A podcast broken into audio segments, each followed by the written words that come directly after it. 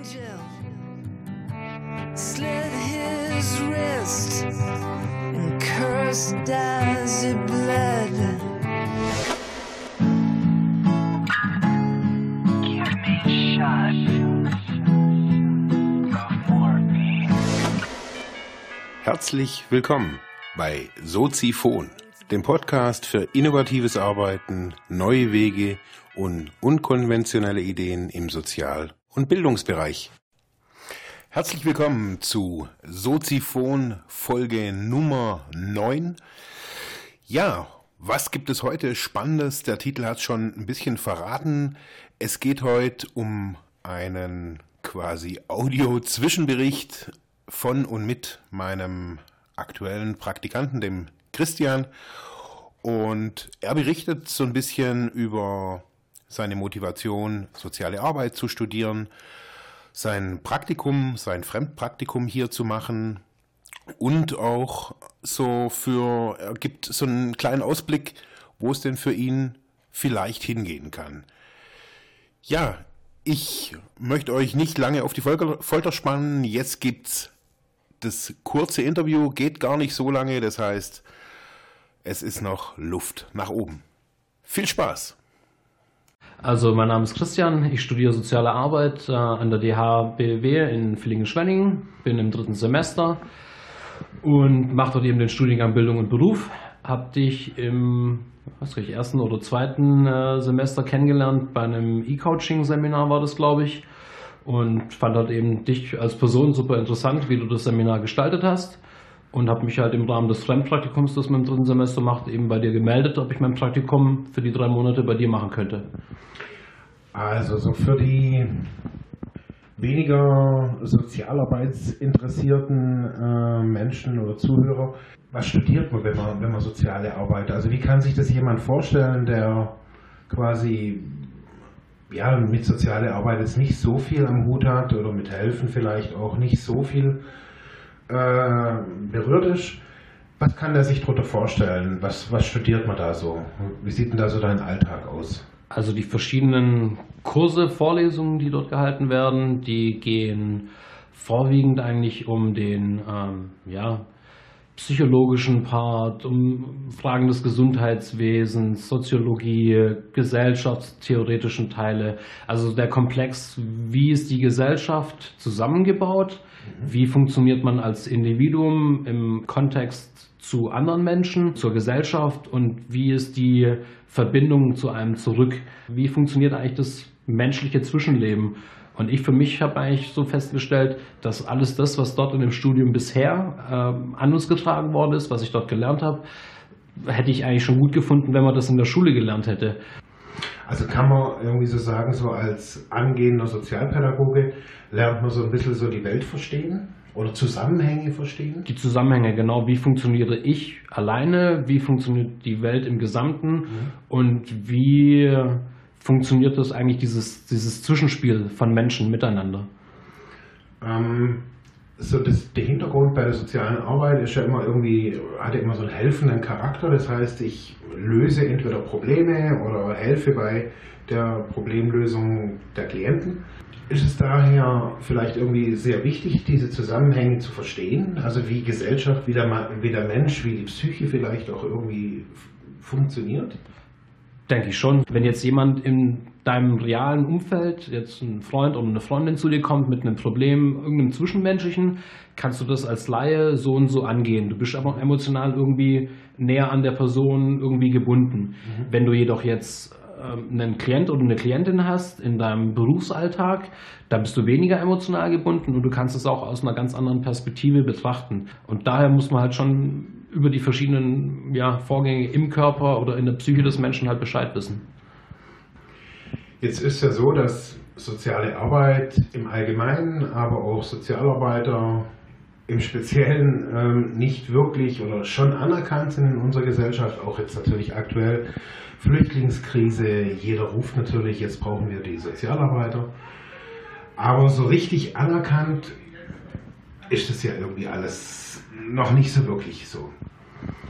Wenn ich jetzt aber so deine Ausführungen so höre, dann denke ich mir, hey, die Sozialarbeiter, die sind ja eigentlich die perfekten Problemlöser. Die kennen die Zusammenhänge gesellschaftlich, die kennen die Probleme quasi in kleinen Communities, in Gruppen, aber auch wiederum die Interaktion der Individuen aufeinander und auch innerpsychisch, würde ich jetzt mal so sagen. Mhm.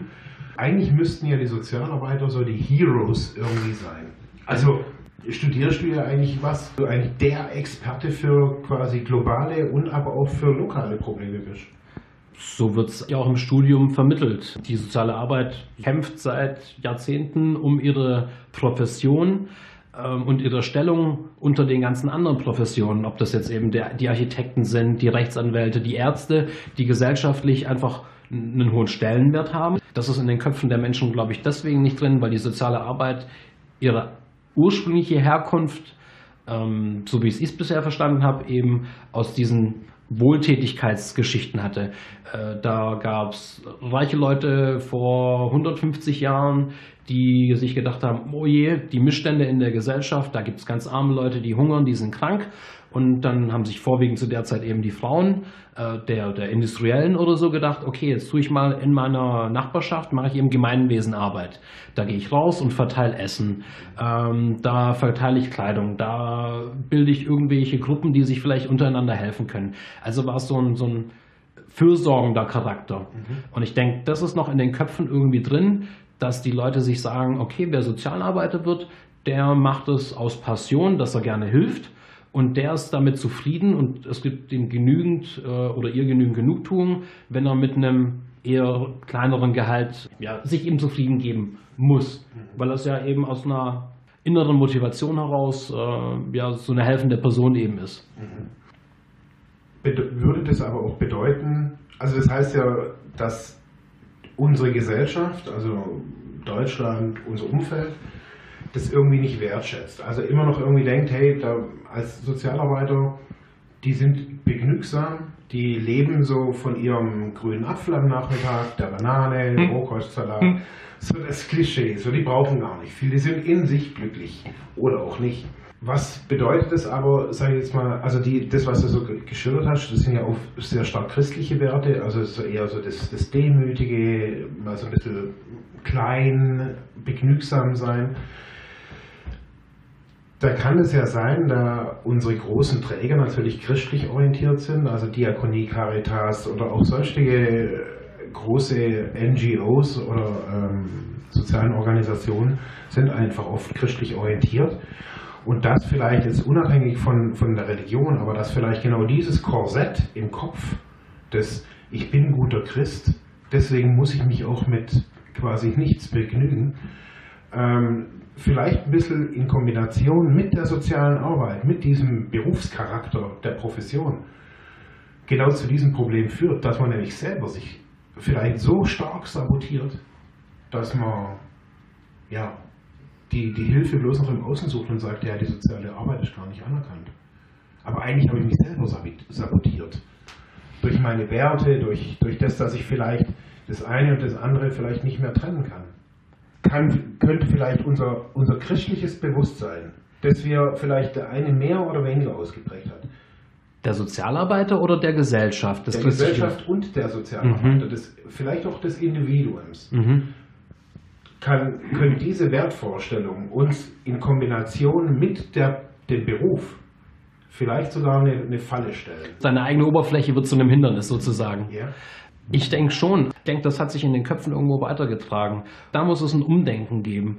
Bei den Menschen, die selber soziale Arbeit praktizieren, die müssen nach außen hin viel stärker hin auftreten und sich einfach auch selber hinstellen und sagen, ich bin es mir wert oder wir sind uns das wert als sozial arbeitende Menschen im sozialen Bereich, dass wir mehr verdienen. Ja? Wie kann es denn sein, dass wir einen Mandat, einen Auftrag, den uns der Staat oder die Gesellschaft gibt, dass wir das annehmen, aber dafür mit einem geringen Obolus irgendwie bezahlt werden? Mhm. Es gibt diese ganzen verschiedenen Organisationen zwischen eben diesen ganzen verschiedenen Trägern, aber es gibt keine wirkliche Gewerkschaft, die für alle Sozialarbeitenden irgendwie als Dachverband mit einsteht. Und wo Richtlinien aufgeführt sind, dass dieses und jenes Gehalt irgendwo als Standardgehalt irgendwo gelten sollte. Ich frage mich halt, wo muss man ansetzen? Muss man ganz oben bei der Politik ansetzen? Und muss man denen nochmal vor Augen halten, welche Arbeit durch die Sozialarbeiter und Arbeiterinnen gemacht wird, was wirklich dafür für die Gesellschaft an den Wert entsteht? Nochmal irgendwie jetzt von dem hier nochmal einen Sprung zurück allgemein zum Studium. Sind das solche Themen, die dort auch diskutiert werden und die vielleicht irgendwie von unterschiedlichen Blickwinkeln, Perspektiven betrachtet werden? Oder wie kann man sich so ein Studium da, also gerade wenn man solche Probleme jetzt irgendwie sieht oder solche Gesprächsthemen sieht, wie reagiert soziale Arbeit im Kontext Hochschule darauf? Gibt es da Diskussionsgruppen? Also man macht natürlich schon, zum Beispiel mit so einer Lerngruppe oder mit anderen Studierenden unterhält man sich über solche Sachen. Aber es gibt natürlich auch Dozenten und Dozentinnen, wo man eben fächerspezifisch, sage ich einfach mal, vorlesungsspezifisch sich über solche Problemstellungen einfach austauschen kann. Ob das jetzt, das hätte ich jetzt zum Beispiel in die Vorlesung Politik irgendwie mit reingeworfen oder könnte ich es mir vorstellen. Ich würde jetzt zum Beispiel das Thema weniger in der Gesundheitswissenschaftsvorlesung irgendwie mit einbringen. Aber über solche Themen unterhält man sich auch. Jetzt hatte ich schon mehrfach Leute hier, die aus unterschiedlichen Bereichen, entweder in der sozialen Arbeit oder nahe kommen, die immer wieder gesagt haben, ja, die Sozialarbeiter, die sind so notenverwöhnt. Kannst du das bestätigen, dass man da eigentlich so mit 2,0 noch irgendwie quasi der schlechteste ist? Also dass da quasi mit den Einsern und Zweiern hausiert wird? Nö, kann ich jetzt so nicht bestätigen. Also mein persönlicher Lernaufwand würde ich schon als relativ hoch bezeichnen. Wir sind in einer Dreiergruppe, in einer Dreierlerngruppe, und wenn ich mir so zusammenrechne, was wir so an 4 Wochen vor den Klausuren irgendwie machen, dann pumpen wir schon teilweise 6, 8 Stunden am Tag wirklich über 4 Wochen hinweg, um für die Klausuren irgendwie einen Zweierschnitt hinzubekommen. Es gibt natürlich Leute, die einen 1-1er-Schnitt haben, aber ich kenne auch einige Leute, die bei mir im Studiengang sind oder auch sonst in anderen Studiengängen, die eben eine 3,5 haben.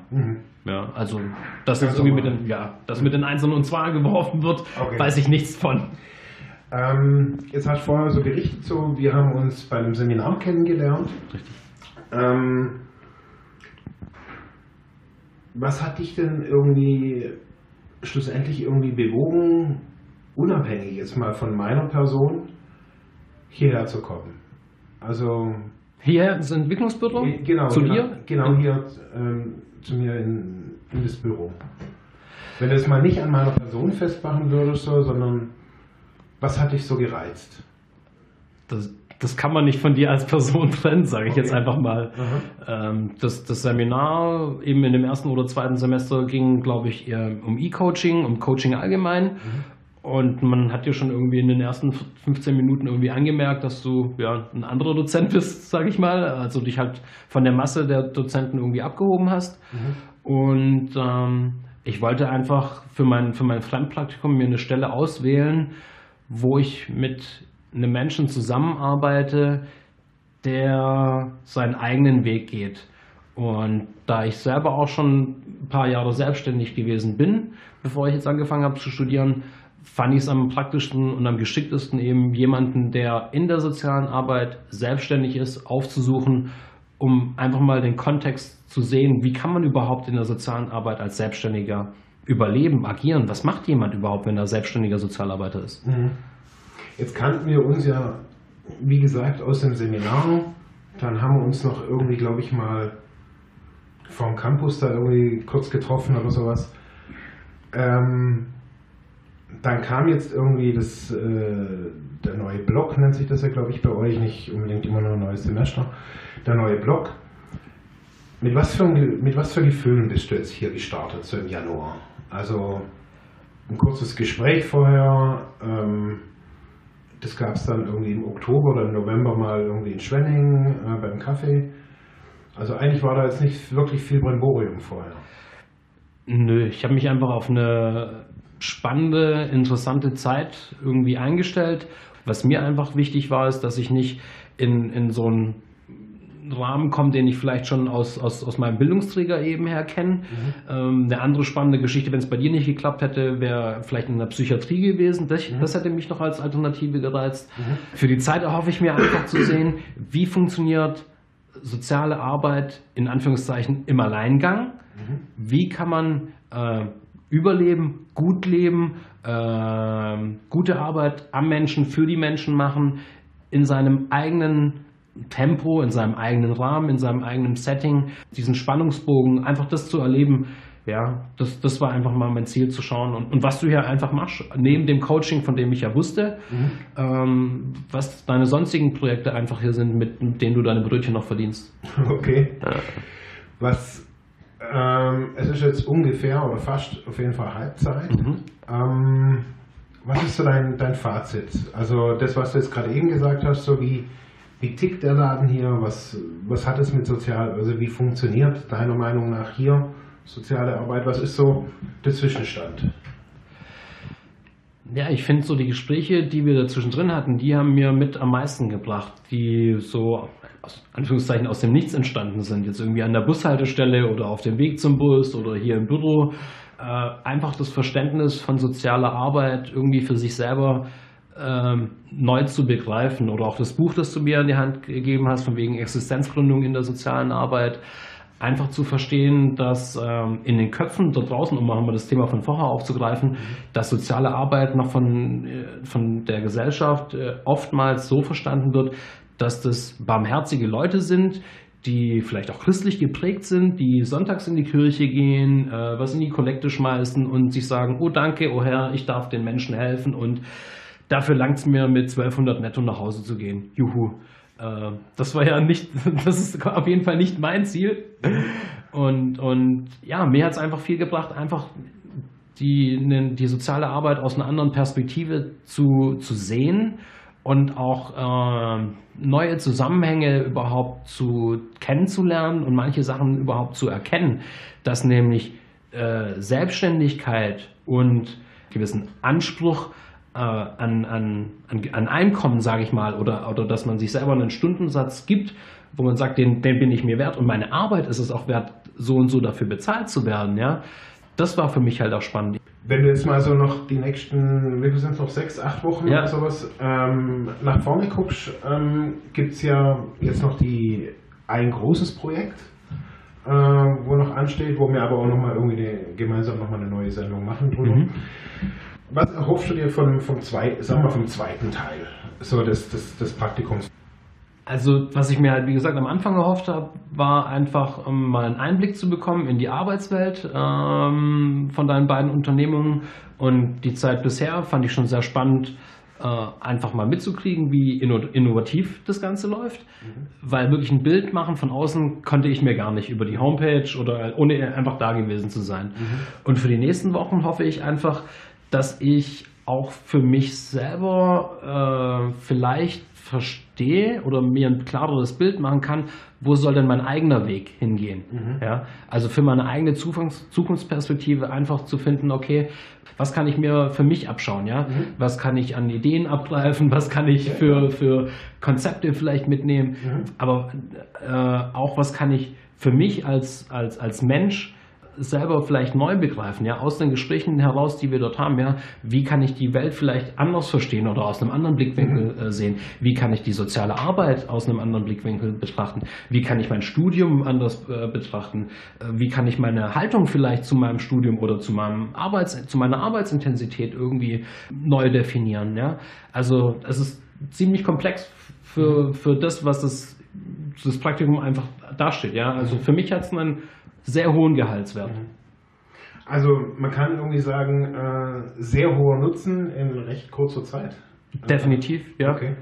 Trotz, dass es irgendwie für mich auf jeden Fall manchmal so einen Einschein macht, so irgendwie, ich holper irgendwie mit dir irgendwie hier so durch. Aber also ich finde es auch mega spannend, mega bereichernd, muss ich schon echt sagen. Und ich freue mich auf eine weitere Sendung. Für dir. Vielen Dank. Gute Zeit. Okay.